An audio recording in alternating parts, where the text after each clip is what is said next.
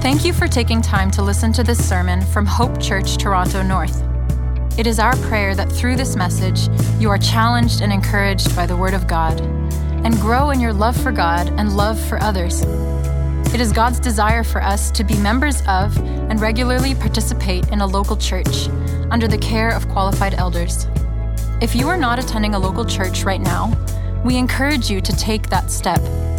If you do live in the North York area and are looking for a local church, we invite you to visit us at one of our Sunday morning gatherings to discern if this is the church God is leading you to. Now, this is the part of your Bible reading plan that you probably skip, right? I'm sitting in the back thinking some of you probably haven't read this passage in your life. But if you skip it, you're missing out on something good. You're missing out on the reality that all scripture is breathed out by God and is profitable for reproof and correction and training in righteousness, that the man or woman of God may be competent and equipped for every good work. And this passage actually equips us for the good work of building a strong church. You probably noticed when Drew was giving you those 1,000 names that she said the word repaired multiple times. And the word repaired actually means in the Hebrew to make something strong and firm. And so, what Nehemiah is saying is there's a whole bunch of people who got together and they made a strong and firm wall. And like they built a strong and firm wall, we want to build a strong and firm church. And here's what we need to do that. They, the people show us what we need to do. We need voluntary service from everyone. We need voluntary service from anyone. You notice in the text, like the, the, the call to serve is answered by all types of people rich people, poor people, single people, married people, men and women. And when they answered the call, they actually honored their word.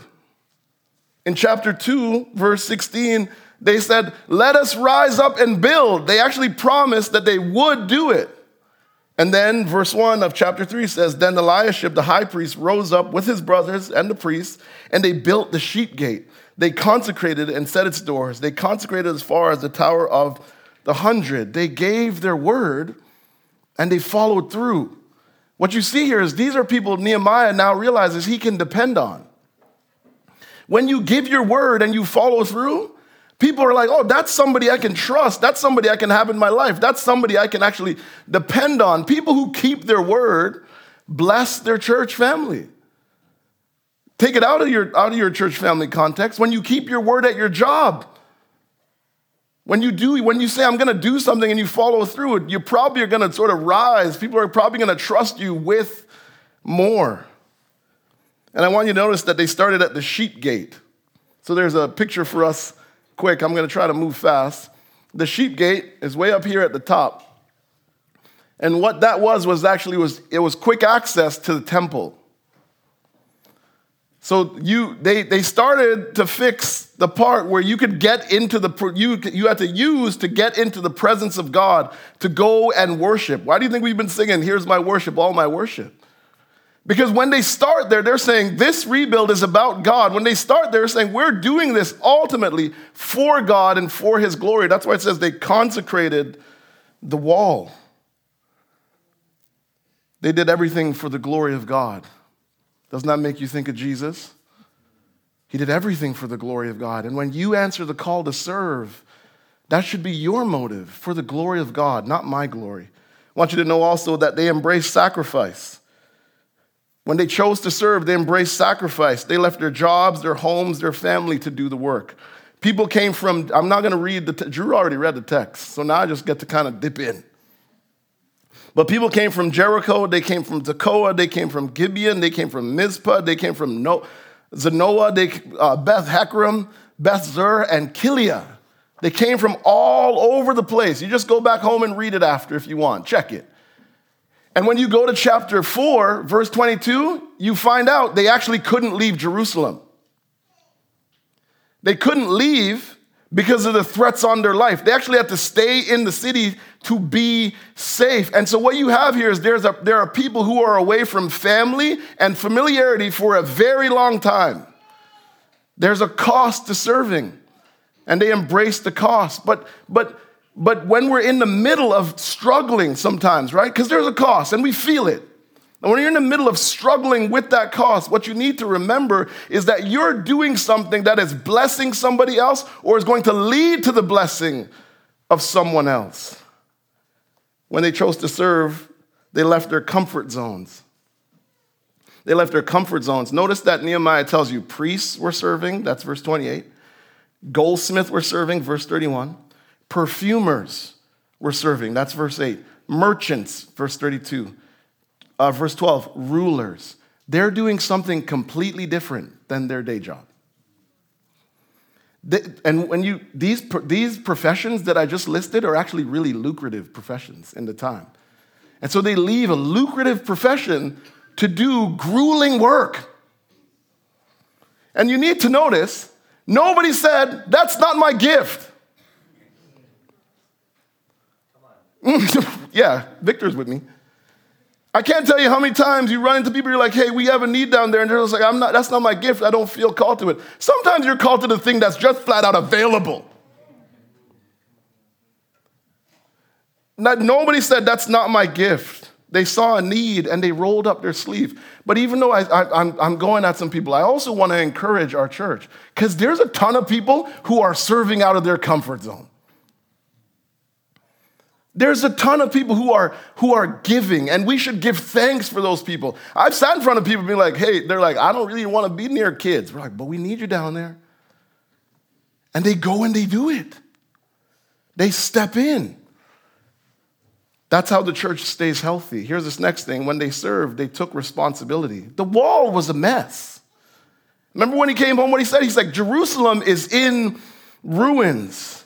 And they did something to make it right, when we see a need, when, you, when you're walking around here in the family, when you see a need, be willing to answer the need. Because when you do, you're saying, I'm taking responsibility. It, I know that this church is not everybody's home church, but if this is your church, if this is your family, if this is where you're gonna settle, don't just be someone who takes, be someone who gives, who takes responsibility to say, I'm gonna step in and I'm going to participate. TJ Betts said this. He said, a church's greatness is not measured by its size.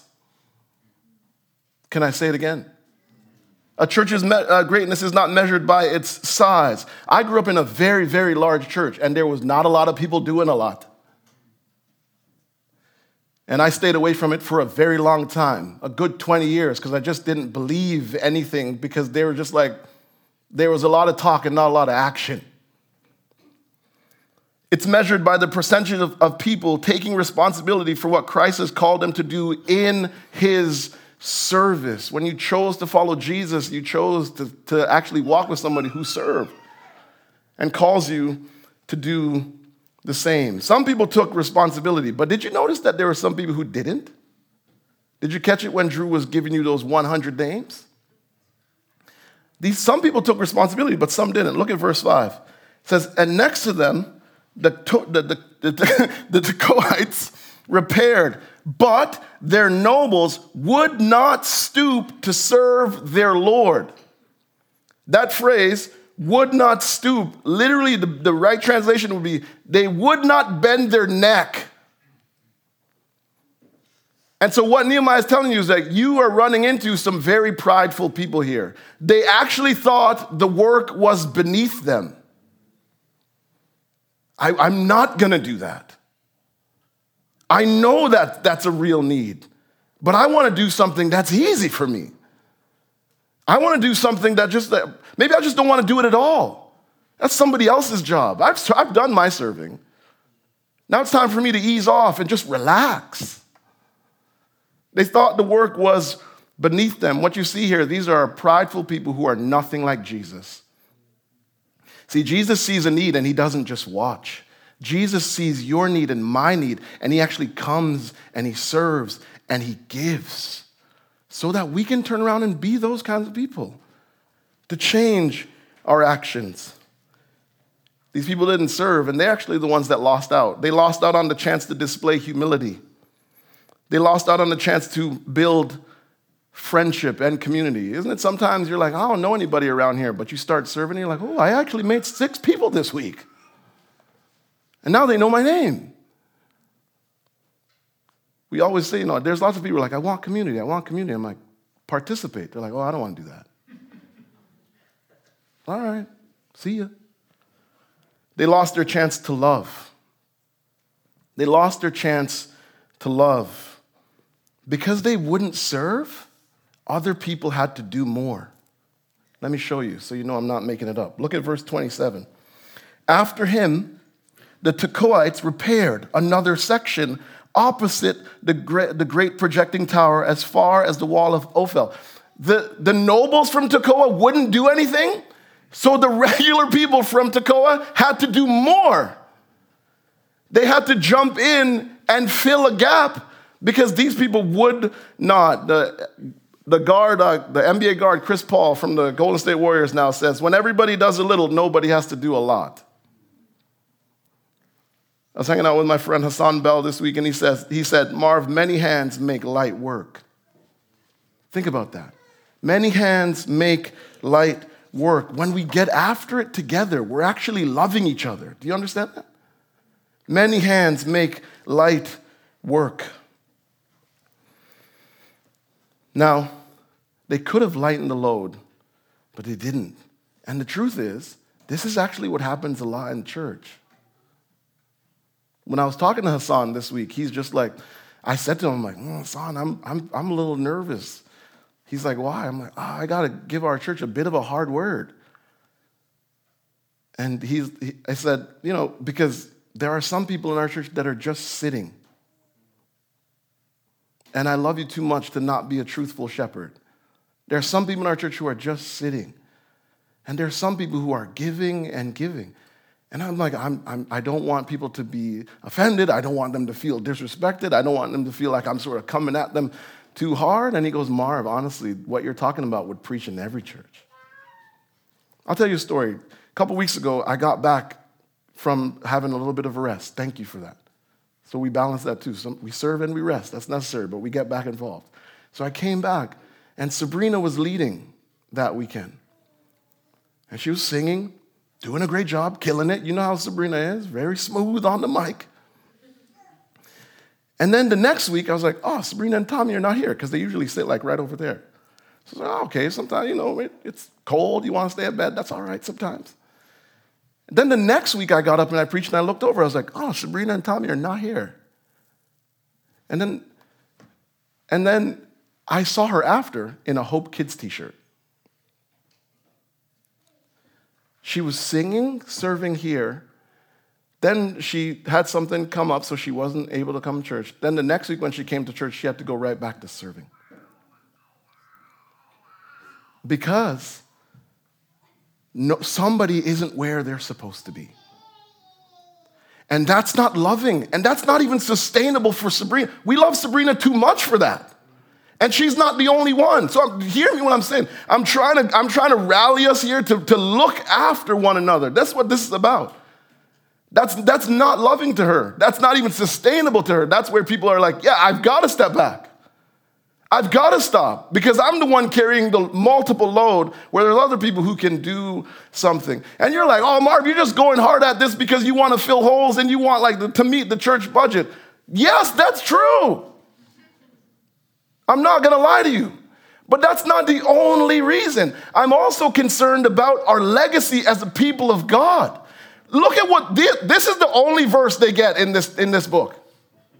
This is what they're remembered for. What do you want to be remembered for in your life? Do you want to be remembered as a person who's like, yeah, I followed Jesus selfishly, or I followed Jesus fully prepared to serve and give the way he has given to me? What? So that's, that's the thing. I sat there, and I was like, what do I want to be remembered for? And it doesn't mean you're there every week doing it, but you're in there. And if you're in there, you're going to get a break, and other people are going to get a break and it's going to be healthy, sustainable, and loving. They built a strong wall. We want to build a strong church. That means we need wise administration from leaders. Wise administration from leaders. So when you, when you, when you follow the text, Nehemiah organized 38 teams with 38 different leaders who, who worked on 48 different parts of the wall. And so Nehemiah, he gave away leadership. He made sure that people had an opportunity. And then he gave clear instructions. You need to know that the people actually knew what they were supposed to do. Did you, did you catch it? They repaired the gates, they laid beams, they set the doors in place. He, he was clear. See, wise administration, a part of wise administration is good communication. And you could take, lift that and put it anywhere in the church, in your business, in the school. Clear communication. When people know what they're supposed to do, then they're, they're probably not going to get frustrated. Limits frustration. Nehemiah was a wise administrator. He even let people work near their house. Did you catch it? Even so, it says in verse 10 Jedediah repaired opposite his house. Verse 23 Benjamin repaired opposite his house. Verse 28 the priest repaired opposite their house. Verse 30, hard name, Meshullam repaired opposite his chamber. Now, I want to tell you this. I think Nehemiah is actually being very strategic. Think about this. If you're repairing something close to your house, don't you think you're going to do a good job? You don't want to come out with your cousin and be like, yo, you built that? Come on, brother. Did you see the other guy's spot? Motivated to do a good job because they, they had to look at it every day. They didn't want present work to bring future embarrassment. And so there's a couple things there. One, we should do our best when we're doing things, whether it's in the church, again, at your work, in your family.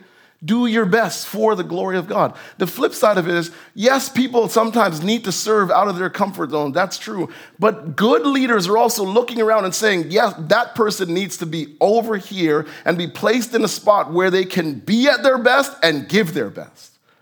There's strategy to it. So we don't just say, oh, you're out of your comfort zone. Do that forever. Sometimes we say, you got to do that for a little while. Now you got to come over here because that's going to bless us for you to be in that spot. And so here's the thing to take away from this. Here's what we can do pray. Pray for our church. Pray that the leaders in our church would be wise administrators. I'm not the only one, there's others. Wise and strategic administrators. Here's the other thing give feedback. We're a family. I am positive there's lots of things we are not doing as wisely as we could be. Things aren't as organized as they could be. And some of you, I know it, I can see it in your eyes when I'm talking to you. Tell us. Humbly tell us, not in a prideful way, like, you guys think of that, I'm not here. Humbly give feedback. And again, remember what I said before if you highlight a problem, be willing to be part of the solution. But talk, because that's the way it's gonna get right. That's the way it's gonna be healthy and good. The other last one is if you're gifted in this area, bless us by telling us and then get involved. There's, you know, gift administration is a gift, right? Spiritual gift. Some of you have it.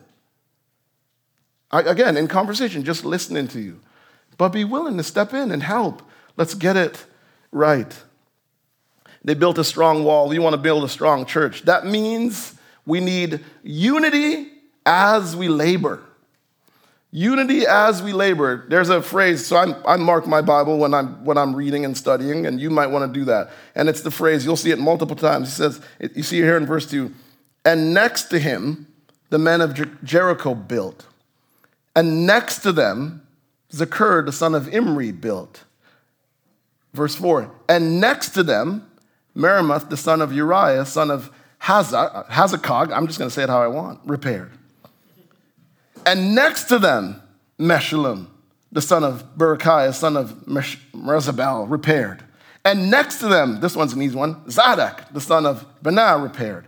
And next to him, the Tekoites repaired. What do you keep hearing?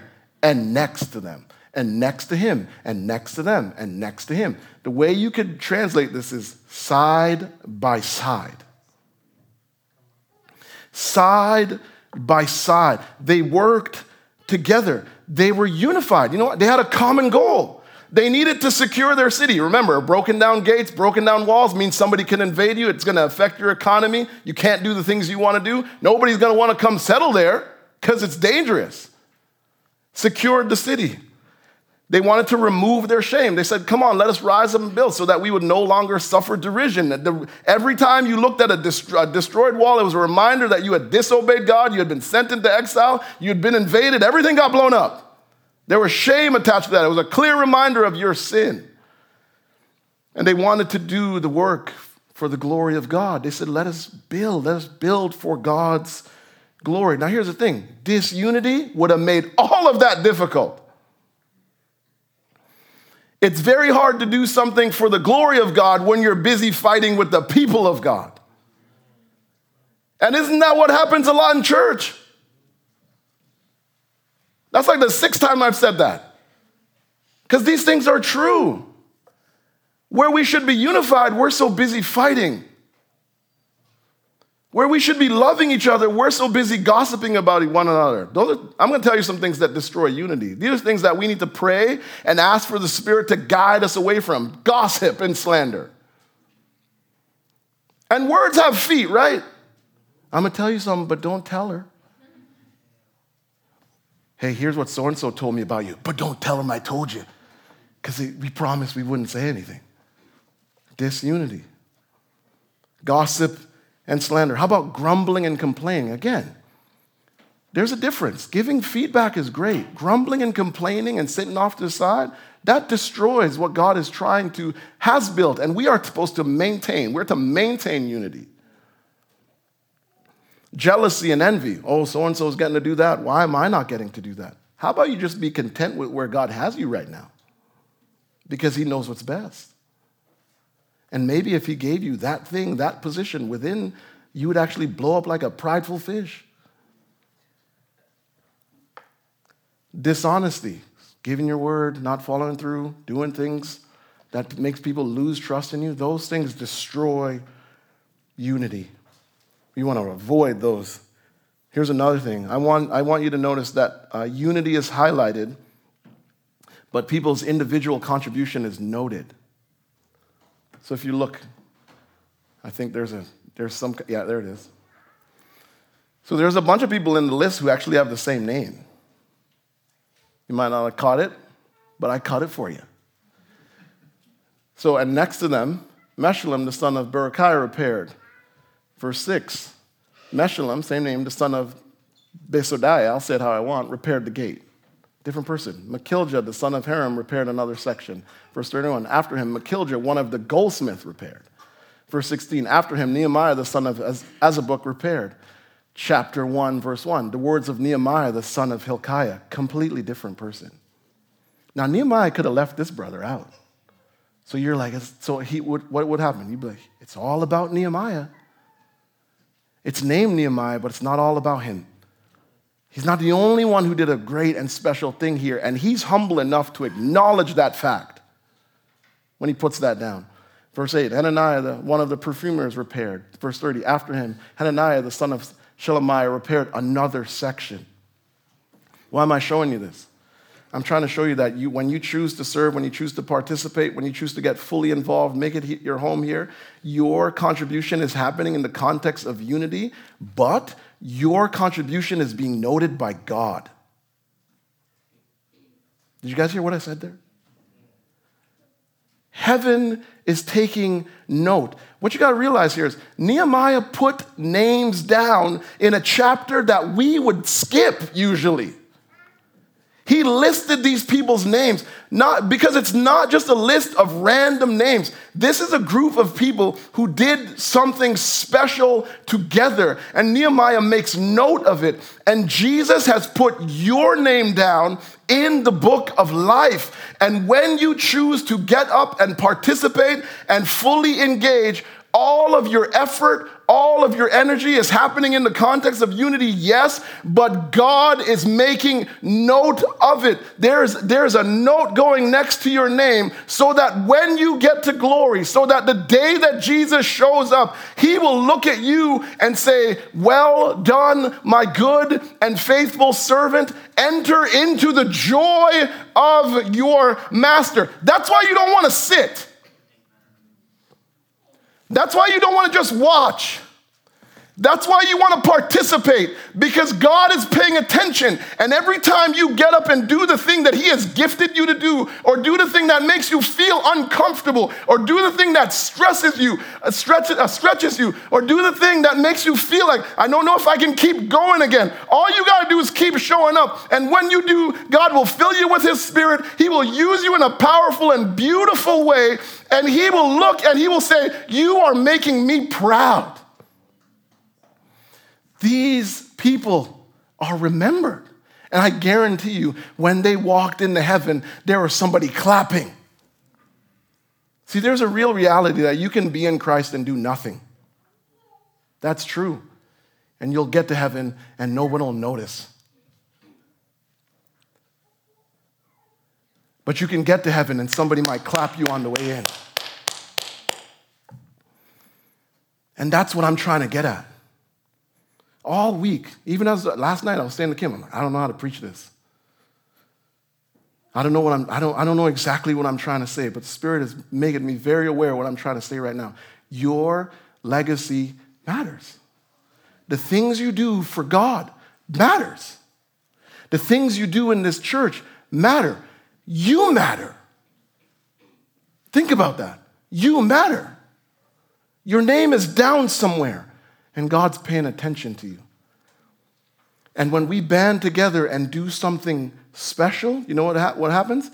It gives other people the chance to put Jesus at the center of their life where he should be. We as a church have a chance to do something pretty special. And we're doing good things already, trust me. But there's more that we can do. And we can do more together. But all of us have to step in. And here's the thing I said to Kim yesterday, and I was afraid to say it, but I'm going to say it. Some of you are hearing what I'm saying, and you're not going to do anything.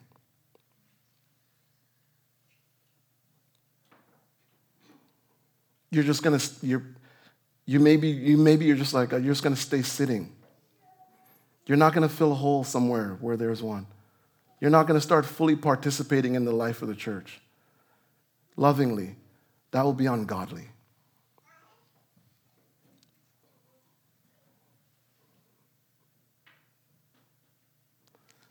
Because your King and Savior has gifted you, and your brothers and sisters need you.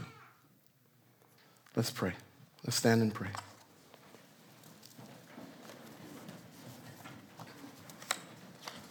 Father, we pray and ask that you would help us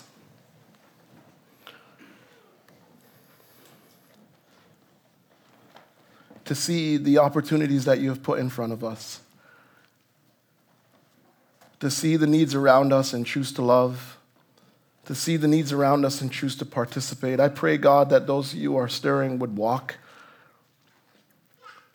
in the truth and the conviction that they're feeling. I pray, Lord God, for those who may even be bothered by what I'm, what, what I'm saying.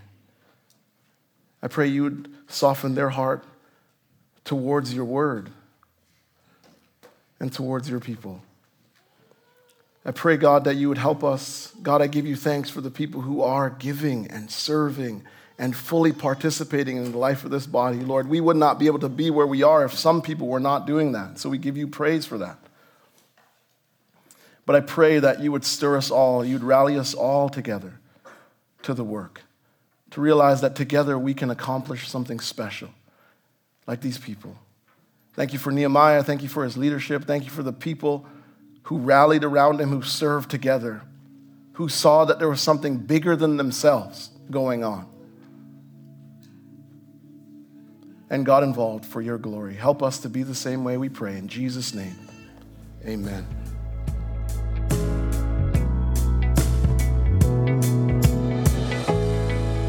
For more resources or information about Hope Church, visit hopetorontonorth.com.